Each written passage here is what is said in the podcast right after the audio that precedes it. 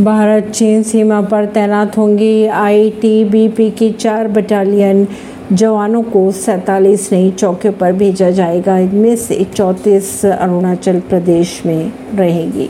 North east में भारत, चीन सीमा पर सुरक्षा बढ़ाने के लिहाज से भारत तिब्बत सीमा पुलिस यानी कि आईटीबीपी की नई चार बटालियन को नॉर्थ ईस्ट में तैनात किया जाएगा। इन्हें सैतालीस नई चौकियों पर भेजा जाएगा। सबसे ज़्यादा अरुणाचल प्रदेश की चौंतीस पोस्ट पर इनकी तैनाती की जाएँगी। यह फैसला तब आया जब दोनों देशों के बीच सीमा विवाद पर दौलत बेग ओल्डे यानी डी बी ओ और चुशुल एरिया में मेजर जनरल लेवल पर चर्चा हुई।